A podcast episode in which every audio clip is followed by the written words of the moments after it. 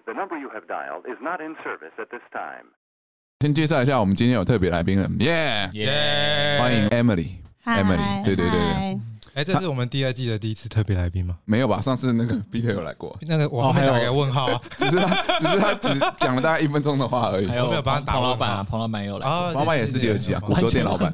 那一集我听完，我还特地去跟你的女朋友说，哎，那一集我觉得很厉害，哎，仿的很厉害，就是很有内容，仿的很厉害。对，就对啊，就是我在旁边听，就觉得哇，他们三个人的访问技术进步好多，果然是第二季。哇，陪伴我们成长哎，对啊，好感动。我是超，我刚才是你们粉节目最忠实的粉丝之一吧？那你会听其他的节目吗？我会啊，可是你们基本盘啊、台通啊、瓜几啊，然后还有就是感官一条通啊之类的。但其这些节目我顶多都只会听两次，但是你们的我应该至少都会听到三次。顶多听两次，这就已经很夸张，很厉害。因为我这样听下来，你已经是那个我们的头号粉丝。我问就是别人有问我推荐什么 podcast，然后反正我讲讲一定会讲到你们，但是我都会先跟他们说，可是。预就是最一开始预先的那一集，你们可以先跳过，不要听，因为你们会听。预先哪一集？就是讲《论语》那一些。哎，我现在遇到都叫他们从尾巴从尾巴倒回来听。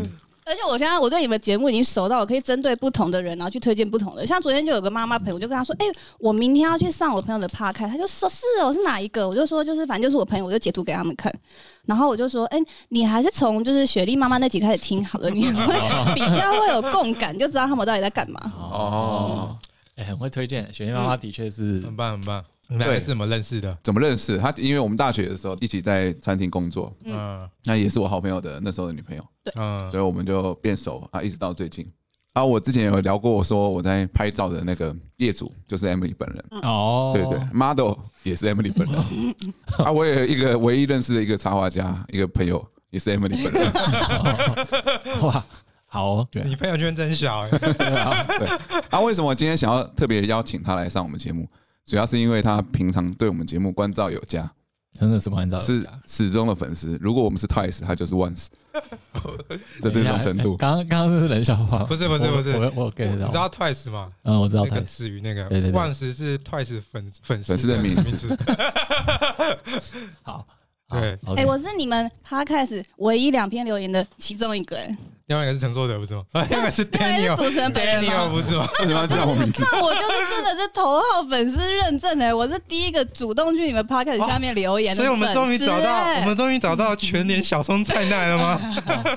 有村架纯。我爱的是利布兰。对了，我刚刚说他是那个 Macbeth 的有村架纯，真的真的是。但他本人比较想当妹妹，所以我就没有提这件事。真的假的？妹妹比较时髦啊。对。哦。好了，不管怎么样，因为我跟了 Randy 跟。Brad 说：“哦，Emily 非常就是常在听我们的节目，让他们感到非常非常的惊讶、讶异，所以准备了一堆问题，想要来问一下 Emily 本人是怎么想。但等下，那我想，我想要问，我想要先反问你们问题：为什么你们会觉得有一个忠实粉丝听你们节目很奇怪？这不是应该是好事吗？就是你们的作品有人在关注，是很棒的事啊。”嗯，这个就要回归到我们做这个节目的初衷了。对，我们这个节目的定位是三个直男醉汉在碎碎念。本身我们并没有说这是一个专门开给大家的节目，想要发，我们没有想要发扬光大这样子。可是你们做这个节目本来就是，就是你们放上一个公开的平台，就是会还是会有一点希望被人家关注吧，不然不可能会一直持续下去。而且你们还做到第二季了。哎，这个其实就可以聊，因为其实跟我们三个对于这个节目制作定位其实是有差异的。什么意思？对，其实我们以前就有聊过这件事。嗯，就是尤其是 Randy，Randy 是属于那种他不屑于就是你知道 入世的那种人，对，他比较脱世一点，他不想要跟大家一样啊，努力赚钱，然后追求名声这种。嗯他不是属于那种为什么我做一个节目一定要迎合就是这个市场，或者说为什么我做节目的目的一定是要那么功利。可是现在的社会已经有很多种选择啦，因为现在的现在就是选择太多，所以如果你没有特色的话，很容易就会消失在大家的潮流里面。所以如果你一直去迎合别人的东西，你就会跟别人一样，那就会变成是就没有自己的特点。那如果你一直保持这样的想法，你才会把你的特质发挥出来啊。这样不是是一件好事吗？那我要对你做一个灵魂拷问了。那你觉得我们傣爸人的特点是什么？必须选择题。选择啊！你这个是开放式问题啊！你要给我一个选择。开放式问题，所以你要选择题，那选择就用 Daniel 来出题。必须选择题。好，你来给我一个选择题。好，我先我先我先给我自己一个地狱选择题。如果就是你们如果跟台通同时上新节目，哦，这个不用了，谢谢。不是，我不要打脸，不要打脸自己，好可怕。我会先听台通的，因为我也舍不得听你们的。我每次都会先把比较喜欢的先留到最后听，所以我会先把台通的听完，然后然后等我就是工作的耐心快磨完的时候，我再把你们的节目点开，这样才可以镇住我。就是因为你们节目我比较喜欢，所以它才可以镇住我在家里工作比较没有耐心的那个感觉。哎，还不改夫人擅长？今天我今天我已经准备很多了，我就是要买肯德基，富人肚子饿吗？哎，但是我一直会有一个疑问点，就是认识这点会不会加很多分？这是一定的啦，我也觉得有有这个机会，一定会有。因为好，那就要回归到我的职业，因为我就是现在目前是以插画为主的身份在工作。那多数百分之九十的时间，我都是一个人在工作的，那就表示说我独自的时间很多。就工作的时候，会需要听到一些至少音乐或者是有人在讲话的声音。那 Daniel 他至少是我的朋友，所以听他的声音至少会让我有一种比较亲切的陪伴感。嗯，其实张雅琴也不错啊。为什么？你要从小听到大吗？对，你也很熟悉啊。但是因为就是因为 Daniel 是朋友，所以你们讲的一些梗，可能别人觉得没那么好笑，但对我来说，就是哦，我知道为什么会这么好，就是他的梗的原因，所以我会觉得很好笑，就是会觉得特别亲切。哎，而且 Emily 其实她也很爱看日剧哦，所以我们那些仔仔梗，她其实略有略知一二，你懂吗？但我觉得你们看的日剧好深入哦，我的日剧，他们两个，我的日剧，我的日剧经验没有你们那么那个，就是你们在，你们是日剧大师，我只是日剧初心者。没有没有，我们也只是因为女主角漂亮才看他们两个。哎，我问一个问题，好，你说，Daniel 在节目里，你听到他的这个感觉跟他在现实，你觉得是一致的吗？还是你觉得哎，好像有感觉有点出入？我觉得有出入哦，代表你这个人没有用你的几个话来录节目。没有，先听他讲，先听他讲。好，出入是什么？可是我不知道为什么，有可能是因为你们上的节目，上你们节目的来宾都是男生比较多。但是因为我，这是很悲伤的一件事。是。可是我跟他相处的时候，可能因为我是女生的关系，所以我都觉得 Daniel 在现实生活中比较友善一点。哦。所以你的意思，我在节目里面比较不友善？对啊，你在节目里面我觉得比较贱。那我再问你第二个问题哦，啊，第二个问题就是说，那你觉得哪一个才是 Daniel 的真面目？都是他啦，都都合理啦，我觉得都合理啦。我觉得都是他，只是他对男生跟女对女生还是会有点差别。就看今天上供的东西就知道了。对啊，正常啊，正常啦。再来一点是，平常我跟他见面的时候，几乎都是在工作了。你还是会跟我一直聊天呐？对啊，他还是会有另外一层顾虑啊。什么顾虑？就是工作上的考量，男女当然有差，因为你也知道，我跟这两抠在一起的时候，讲话都比较张狂一点。嗯，张何张何止张狂？对对对，真是狂妄。对啊，但我对不是这么熟的人，或者是这种我可以攻击的人，我不会这样做出这种行为啊。嗯，因为我们在节目中这样攻击是人设是好玩，嗯，但是对一般的朋友不会。但我我相信在节目里面，Daniel 听起来比较贱，就是还是会有效果的考量。就这样子，节目才会有。我们我们没有误会，你误会，他是本来就今天暖心哎，帮我们帮我们想人设，不用不用。我有时候因为有时候你讲一些我真的觉得很贱的话，我就会想说，你应该是考虑到节目需要有一些高低起伏，所以你就是做了一点效果吧。然后有一次你就有跟我说，因为这个就是人设的分布啊，有一些人就是要接那个梗，然后有一些人就是要丢那个梗，所以我一直以为那都是就是你知道是 say 好的。没有，我们不塞的，我们就自己不塞。我觉得那是刚好，因为刚好三个人的个性刚好有点错开跟角色，所以我觉得搭在一起是适合的，节奏感也算是不错。嗯，因为大家久了有默契。嗯，那那那关于人设的问题，我要反问主持人一个问题：为什么不然的明明就是一个嘴巴最贱的人，但你喝的酒是最少女的，你竟然还喝一个桃子口味的喉咙优饮？好啦，我就是 pussy 啊。所以，所以你平常个性跟节目上一样吗？你说我平常也对啊，你看，你在我们看不到。哎，我节目上没有很贱，好不好？你的节目上很贱，好不好？我知道，他们他们两个就联合起来在那边攻击我。对啊，我也是为了节目着想啊。我刚刚一直以为少女酒是 Daniel 要喝的，然后结果是最贱的要喝的，所以我才。等下为什么是我要喝的？因为我认识私底下的你啊，你就有可能会喝这种酒啊。那所以你在节目上的个性跟你平常好，我问你下一个问题。你他妈逃避我问题？不是啊，那个喝美酒或啤酒。跟个性是两回事吧？对，它就是一个潜意识反应的选择啊。哦，所以你觉得喝美酒的人，他的潜意识是什么？就是你可能在某方面，就是真的有一种少女心的温柔，例如你对恋爱感特别向往，或者是你在生活仪式感会特别、欸。没有，你说错了、欸，其实他是我们里面最有那个 gay 样的人。真的假的？你要不要听上一集你旁边那一个？你有被误会过啊？你有被误会过？我有被误会过。但你有应该也有啊？应该我们三个都有啊。我从来没有。那他是有被 gay 喜欢过，因为但你有是一个善于倾听的人啊。真的，真的，真的，这没有办法反驳。你不要撒娇，什么少少女的？对，我们题外话题。所以你刚刚你刚刚问我什么？然后我是要问说，所以就是你听这个 podcast，听我们这个我们这个节目，你喜欢的类型，你觉得是？比较有专注在某个专业上讨论，还是你觉得比较喜欢我们很多次的这种无聊的闲谈？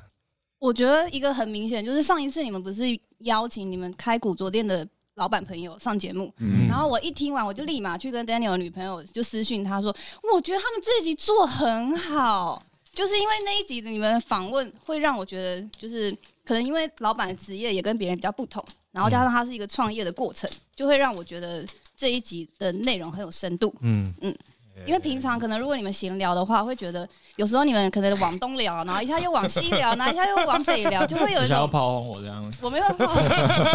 他说一下他又被炮轰。对，然后就会有一种，就是如果你没有专心听的话，就会一下子抓不到你们那一集的重心是什么。但是你们那一集访问老板，就会觉得那集收听的人可以得到很多。哦、嗯，对。可是我们说实在，我们对那集我们录的很不满意。对。为什么？因为我觉得我们想知道的东西都没有问出来。那你们可以做下集啊。没有没有没有，那就是一个 OK 你。你 maybe 你身为观众，你想听创业古着的故事，嗯，但我们比较想听他的感情故事，跟他出糗的事情。黄老板，黄老板。对啦，我说有时候其实自己我们自己想知道的东西，跟客户不是不是客户是用户想谁是客户啊？听众想知道的东西可能会有点落差。可是我也蛮好奇，像他以一个不认识彭老板身份的人听，你会觉得他有讲的很正面，回答到我们当时问他的问题吗？我觉得他讲的很真心诚意啊。真的吗？因为我之前也有在，我之前也有做服装的品牌，然后我也，我就是我自己也有创业过程过，然后至少我听得出来，他没有，他虚假成分没有那么多啊。刚刚真的好像不能用，不会给彭老板听到。不会啊，彭老板自己也觉得他自己录的不好。哦，真的吗？嗯，好。但这样听到他才知道，他下一次。要怎么跟人家聊这个东西啊？那那资深粉可以许愿彭老板上来，然后录第二集吗？关于他私生活的部分。这有私生活，嗯，有点困难。他的私生活不是你想象中的那种慌乱淫靡的生活。没有，他有这样想啊？我没有这样想啊。不是他的私生活，不是那种，他私生活比较像是传统家庭会遇到的问题。呃，对对对。所以你你会想听彭老板再来一次？如果你们是讲不同的东西，就会觉得好像蛮想听的。哦，对啊。可是你们每一集上来，我都会很开心的，赶快就点开来听啊！真的假的？对啊，唯一让我觉得比较无聊的，除了就是 最一开始最初的，不准你再讲《论语》了。试听版的《论语》那集以外，就是还有第一季聊做梦那一集。因为那一集我那集嘛，就觉得真的很无聊，所以是我唯一听的最少的一集。这 就是他的那一集。你是不是都把我那个梦都剪掉了？我们完整呈现好吗？你知道那个梦有多无聊了？我帮你的梦留了五分钟，他就说无聊了。你原本的梦有二十分钟。对不起，那那我来我来统我来统整一下，我觉得你们节目好，就是我觉得有趣的集数哪些？例如讲打工那集，我就觉得蛮有趣的。因为就是每一个人，每一个人都有每一个人的就是个人经验，然后都有自己的。就 Subway 那个吗？对，Subway 跟 Dunkin Donuts 那那集。哦哦，不是国外的。天哪！国外打工那集我也觉得很好，很好听。因为也不是对不同的啊，现在中间还隔很多集。一集是眼前是什么路？原来是 Kangaroo 路。一个是打工买房子的那个，一个是打工买房子。嗯。对啊，就是你们个人经验分享都会觉得很好玩，因为每一个人的生活不一定跟你们一样，然后听到听听一些跟自己不太一样的生活，会觉得是有趣的，很像在听故事。但是，然后还有哪一集啊？然后还有雪莉妈妈那集，我也觉得是有趣的，因为就是很像在辩论。我觉得听 Podcast 有一个有趣的点，就是很喜欢听到两方不同的思想去做一个讨论，这样子你就讲的人他们有在辩论，然后听的人也会有一个思考的空间。还有一集，就是我自己也觉得，我为什么会觉得很，我自己很讶异，为什么我会很感兴趣？是你们讲打电动那一集，因为你们那一集讲的很好玩，就是把你们小时候偷打电动啊，或是就是谁去盗别人账号那一集，线上游戏的，对啊，那一集蛮好玩。哎，我有朋友也也有也是觉得这集好玩，可是我们当时录都是 有点觉得我们在 聊流水账，在尬聊。可是我觉得你们把一个就是蛮。普通的故事，但你们三个人各自都把它包装的包装成蛮有趣的讲法，所以会让我觉得蛮好玩的。你们你们很厉害耶！嗯，而且我明明就是一个不喜欢打电动的人，然后也不了解电动的是什么，但是我觉得那集蛮好玩的。真的假的？想要变跟我们一样吗？那就去读四星口传系。还是不要？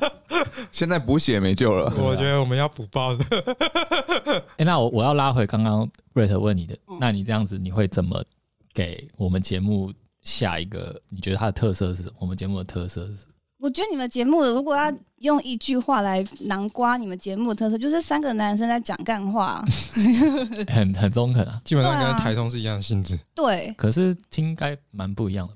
听起来，呃，台通比较偏，他们有自己的哲学，但我觉得你们比较像是把自己小时候过往的经验再重新拿出来讲一次，因为你们不管是来宾或是你们每一次的主题，然后再加上你们都是大学同学，所以其实你们讲的主题都是围绕在你们三个。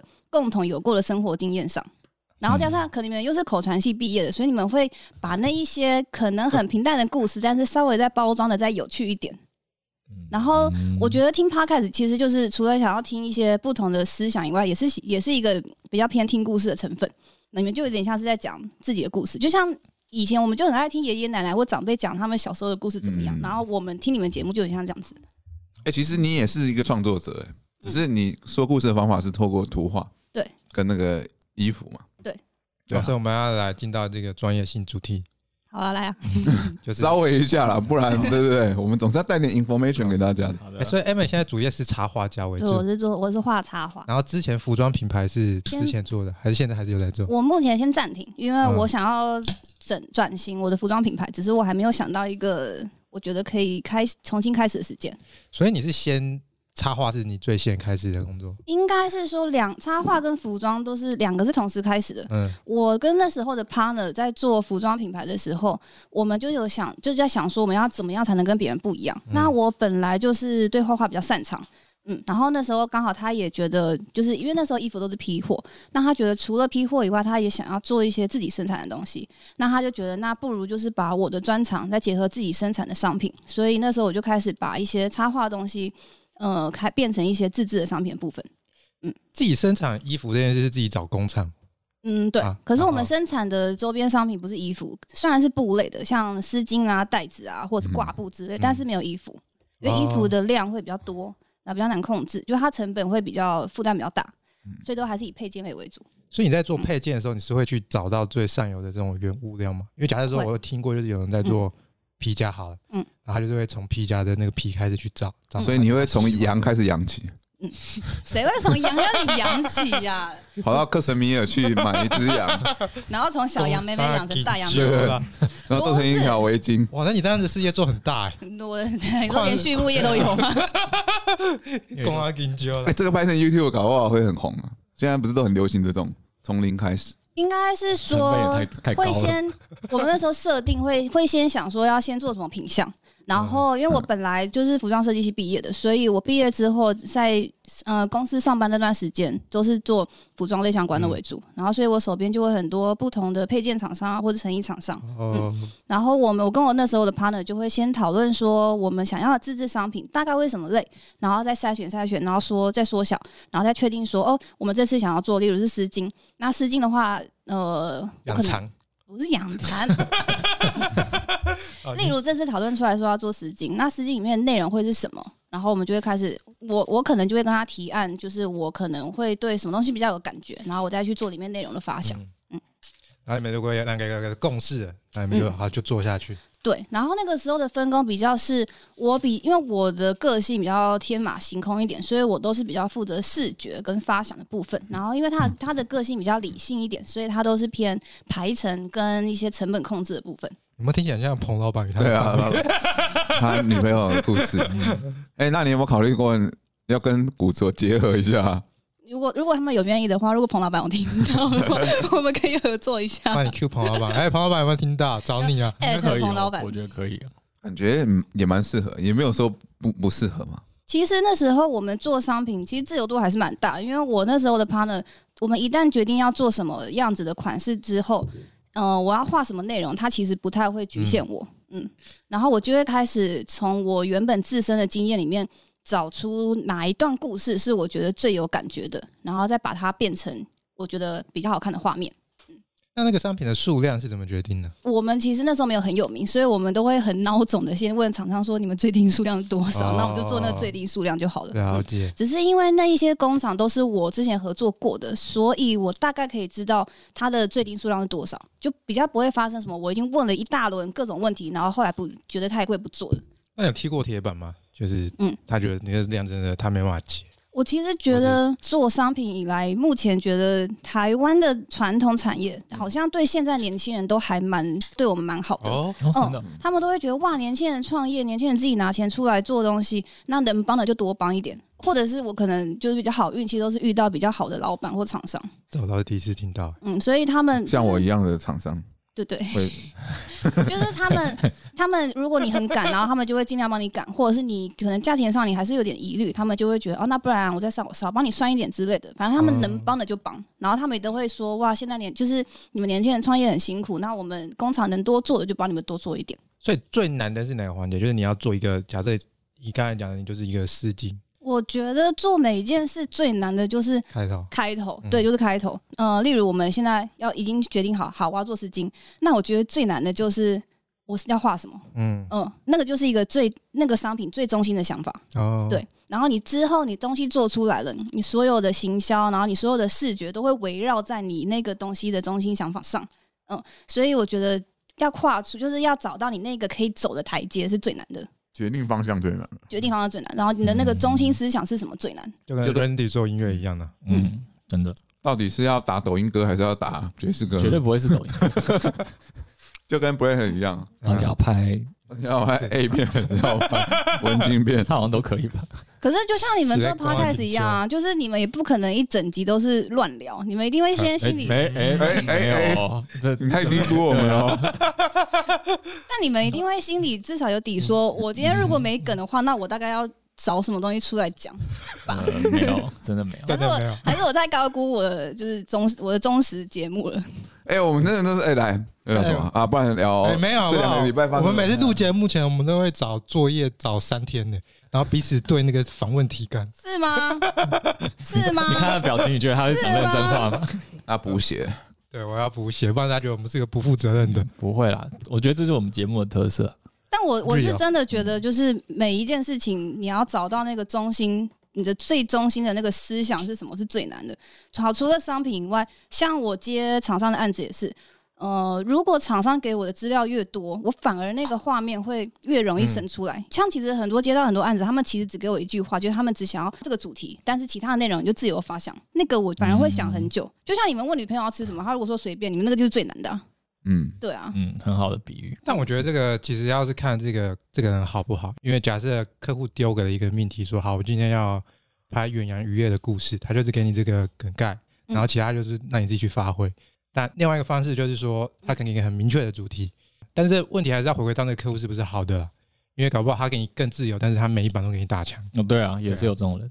那你会比较喜欢哪一种？你会比较喜欢比较开放式的？我喜欢开放式。可是你会不会觉得，因为如果它的题目是开放式的问题，因为它题目太大了，所以你要收集的资料广度更多。嗯嗯。然后在收集资料的过程中，你可能一开始你已经想好，哦，我可能大概要走这个方向。可是，一旦你的资料量越来越多，你就会觉得，天哪，那个路选择的路变多了。嗯嗯。这样你会会不会开始觉得你的心思就会开始动摇？然后越难决定你要到底要走哪一个？对他来讲，反而给他设定条件，他会比较难。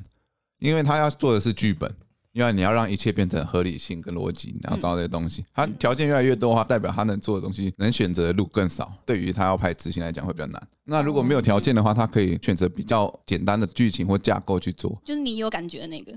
有时候其实创作者有时候前面的人他比较纯粹，他需要思考的点其实没有到那么多。嗯，因为你后面执行面其实你客户要去做的事。嗯，但其实我们是拍一个影片，是你后面的执行面你要完全执行起来。嗯。对，所以说，你除了想要讲一个好故事之外，你要想说这个好故事到底能不能把它完成，就成功的呃变成一个实际的影片展现。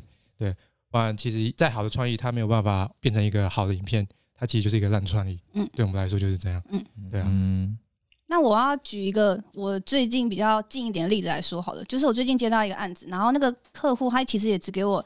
一句话，就他就说你这句话就是代表那个主题，然后那主题其实大概就是跟女生的身体的议题有关。嗯、然后那他没有给我任何的辅助的咨询，就只有那一句话而已，然后其他的内容就自由发挥。那我就为了那一句话，我就做了非常非常多的功课。而且我还去看了各种不同的纪录片影展，哇对，然后还有上网，然后打各种关键字，然后我还找了一张纸，然后把我每个关键字都写下来，然后每个关键字能够联想到的其他的形容词，我全部都写下来了。然后后来我发现，为什么主题是比较开放，是对我来说太难，是因为我在这过程中，嗯嗯我找到的切入点太多了，嗯，嗯，嗯，就会让我更难选择，就是我到底要哪一个。就变得有点像是选择障碍，嗯，嗯，而且因为每个客户其实几乎都是第一次合作，有点就是没有那么熟，所以导致我在那么多选择里面，我不知道哪一个方向是会最符合那个客户的风格的，嗯嗯。然后同时我又接到另外案子，然后那个企划其实非常认真，他其实需要一整组的图，那他每一组图他都有很明确的给我。各种方向，然后他甚至把每一个图里面会需要的颜色啊，或者是他一些必要的元素，他全部都讲好了。那那一组的案子，我就非常快可以结束，因为我很清楚知道我的客户他需要什么。嗯，所以开放式的题目会对我来说就太广了，我没办法抓到你真的要的是什么东西。哎，其实我在对我们设计师，我也是这样，我也是会把他。你的什么设计师？发型设计师哦。我要小铁切让的发型。对，他真的有试过小铁切让的发型，真的有这样讲过，他真的有这样讲过哎。赶快紧教啊！认真效果不错，好吧？效效果不错啊，我觉得效果不错。没有，我们有一些那种设计的，就是它有一些图示啊，我们有在做手册啊什么的。然后其实我也是会把完整的资料找给设计师。我觉得这个其实对他们负责的一个方式啊，因为你就是那一个案子的中心思想的源头啊，嗯、然后他们其实只是 follow 你的思考而已，就像我接案一样，我其实也不过就是案主的那双把图画出来的手而已，嗯、我只是用我的美感去呈现你要的那个思想，所以你如果给我资讯越少，我就会越难抓到你到底要的是什么。所以你有说服不了的客户吗？我好像目前。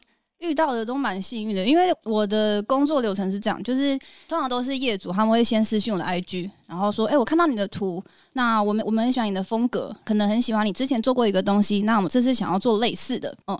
我就会先跟他说哦好，然后开始问他一些细节，例如你的图要多少个，那你大概用用在哪边，然后什么时候要之类的，然后我就开始谈价钱。然后我在提报价单的时候，我都会先把我的内容，然后规格全部先打在上面，然后还有修改次数，然后还有大概的排程都写好，就是会先都把规则想好，然后再开始进行。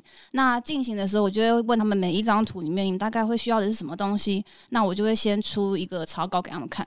然后我的草稿不单单只会是线稿，我都还会有各种不同的辅助图。例如 A 草稿出来了，然后我就会去找一个他那张图大概会有的色，先跟他们说，我可能这张图用的蓝色会比较多，然后红色比较少之类的，先让他们大概有一个比较明确的想象。然后里面的零件，例如我的花是画什么花，我的女生的头发大概是什么颜色，她穿的衣服大概是什么，就是我能把能够辅助的各种参考资料都先找好给他们，呃，厘清我们彼此的想法是不是在同一条线上。我觉得这样之后，后面的问题就会比较少。嗯，那真的是遇到很多好人，没有遇到规则破坏者。但我觉得会有很多那种中途突然想要改的。可能也是因为我自己接到的业主，他们其实说是因为喜欢我这类型的风格才来找我的，并不会有，因为我的风格比较偏女生，然后温柔一点。所以总不会有一个就是超就是需要一个超级馆长馆长来找，对对 啊对啊，所以其实都还有少女心啊，他要画一个小馆长，就跟你一样有少女心，少女心。所以其实能够会来找我的，应该都会是同类型的业主，嗯嗯，所以他们我们分歧的意见的机会就比较没比较不会那么多。毕竟你那个你是自己去你们去标案的，对啊，人家是自己找上门的，对啊，是不一样性质，对，没错没错，确实是这样。我觉得就很像逛街吧，就是例如你是穿这样子的风格，你就不可能会去其他风格的店这样逛啊，你一定会去类似风格的衣服的店去买你平常要的东西。不好说吧？我在我在日本的时候也是各种逛，我们还去那个纳兰纳纳兰百货绕一圈。你那是好奇吧？是好奇，没有，我们是真的买了。但你也不会，你是你你有你没有真的 掏钱买吗？但在日在日本的的 bread 是蛮纳兰的，对啊。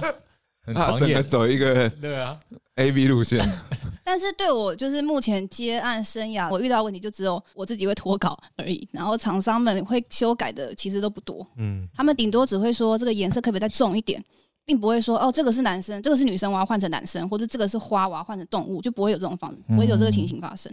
有个就是对于设计插画师感兴趣的问题，就是假设你要赋予一个一幅画故事，嗯，然后赋予它本身背景或者它的故事前提，那主题定下来之后，是你会是从什么面向去跟大家说？因为一个创作者来说，是有时候是有一个概念，现在你自己心中你觉得不错，可是你要讲出来给其他人听的时候，它是一个转变有一个难度的东西。嗯嗯。嗯，以我自己画画的习惯来说好了，我通常会画的东西的主题都是环绕在女生的生活，所以最简单的就是主角的表情。嗯，他如果是笑的，那表示这个主题至少会是开心的东西。嗯、那他如果是一个比较悲伤的表情，那就表示这个主题他可能就会是比较不快乐的方式。嗯，嗯，然后再来是自身经验蛮重要的，就是。其实我很多画面里面的元素或者是色彩，都是跟我以前去过哪里玩，或是我看过什么有关。就像你们有一集就是在讲，就像例如 Daniel 他拍照，他可能就是看过之前某个电影，所以他就会把那个东西记起来。嗯嗯，然后把它，然后 怎样？这个有什么可以好嗯的？先生，各位 gentlemen，各位 gentlemen，不要打断人家。对啊，就是创作的过程，我觉得就是一个很诚实反映你这一个人曾经经历过什么的，因为那个东西就是从你的。手做出来的一个画面，所以你之前的经验就会非常严重，嗯、非常容易影响到你潜意识会创作出什么东西。嗯、对啊，那不管是你今天的主题是人家定给你的，或者是你只是想要单纯做一个作品，那其实，在有意有意识或无意识之下，你那个画面都还是会跟你之前的经验有关。嗯嗯，例如你这一次的客户，他可能会想要你呈现一个大海的东西，那你怎么可能会去画一个就是？你没看过大海的样子吧？你可能还是会以台湾北海岸的海岸海海洋的样子为主，因为那就是你的生活啊。会会画艾伦，如果是那个。人体的话，为什么？我客户给他大海这个选项，我会画海龙王，他会画艾伦。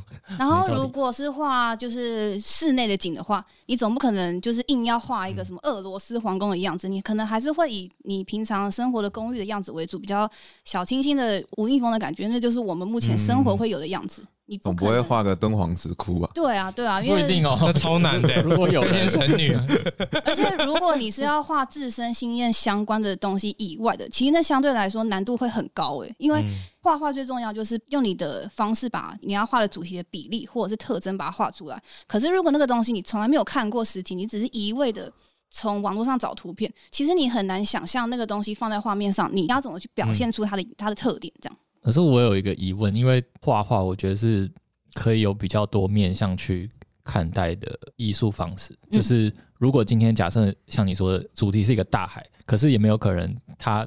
就是那个创作者，他画根本视觉上跟大海毫无相关，但是他可以让你联想到大海，就是比较抽象一点的画。嗯、有啊，他就画海绵宝宝跟派大星，那不抽象，那很具体啊。可是这样的方式是不是在一般商业这种案子比较不会出现？如果是偏商业的话，感觉画面还是必须要让观看者他是很直觉的知道你到底在干嘛。那样子的话，你刚刚讲的方式好像比较适合当做作品，哦，就摆在展览的。对对对对对，因为商业还是因为商业毕竟还是你要赚钱，然后也是偏广告的形式。嗯，所以商业上就比较不适合无头苍蝇派的创作者。嗯，我觉得那那就像是艺术家了。断尾求生型。就像以前我们在学校上课的时候，那时候就有讲，那时候老师就有问我们说，设计师跟艺术家的差别是什么？那设计师其实就是他其实就是比较实际，他就是解决你生活上的问题，对啊，第一次就像商就像商业插画一样，商业插画它就是解决业主他必须要推广这件事情的一个问题。那艺术家的话，艺术品它就其实就是你们也知道，艺术本来就会有各种不同的解读，它并没有一个最终的答案，因为它不需要去讨好你，嗯嗯。嗯，我去北美馆看过一张，很久以前看过一个论坛，而且就是一棵树做比喻了。嗯，就为什么一棵人行道的树它就是树，然后把它挖起来放在北美馆里，它就是艺术品。嗯，就是场域的变化，所以让它有了不同的价值，所以它展现的不面向不一样。那他把它移到拍卖场上面，它又变成一个可以卖的艺术品。那你说强尼戴普床上的那一坨东西也算是艺术品吗？如果他把它搬到美北美馆，那它就是艺术品。对啊。它后面就是下面就写的安伯赫的知识，应该可以卖个好价钱。还有谐音梗呢。好，那我们这一集又是我们请那个 Emily 来对于这种，因为 Emily 是自由接案者嘛。嗯。你有没有觉得说，哎、欸，有些如果呃，有些想要自自由接案的人，是是对，这样，你有什么建议给他们的？就是先存好一笔生活费，很实在，很实在，因为你永远不知道你 下一餐在哪。对，嗯，你的救命金先准备好，然后不要那那笔钱就是先不要乱花掉，嗯，然后不要害怕展现你自己，因为现在的选择太多了，那就是因为选择很多，所以你越有特色的人才会越容易越记得，然后不要一昧的去觉得别人好就去学别人。嗯，很赞哎！刚才那段话可以再对着 Randy 再讲一遍吗？有，我心里有被打，我心里有被打动到，动动两下。那现在如果有个问题来了，假设有一个 offer 很多钱，嗯，但他要你画的东西是你最不喜欢画的那种，那还是会接啊，因为饭还是要吃啊。听到了没，Randy？可是你觉得你接了，你可以做到他们理想那个样子吗？如果你本身很排斥的话。我最近也就刚好就是有一个跟刚刚 Daniel 讲的，我真我其实没有很想要接，因为我之前做过类似的东西，然后其实搞得我就是很累很累。但是那笔钱可以付我今年的保险费，那我不接吗？还是要接啊？哦、对啊。他不是说你会搞，他就是说那个风格是你很讨厌的风格，就是你觉得你可能要做也没办法做的太好。假设今天 model 就找你去当 model，嗯，可是要你穿的是菜市场的衣服，妈妈阿嬷装。那我会看他给我的钱到底有多少。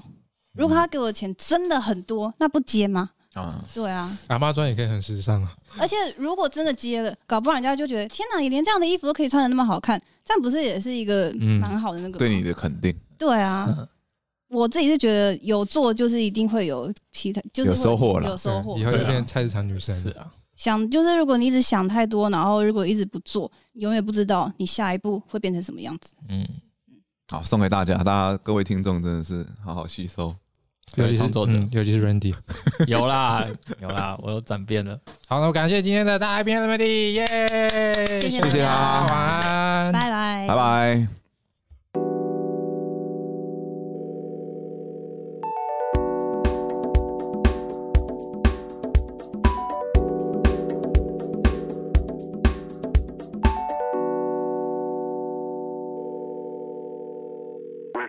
The number you have dialed is not in service at this time.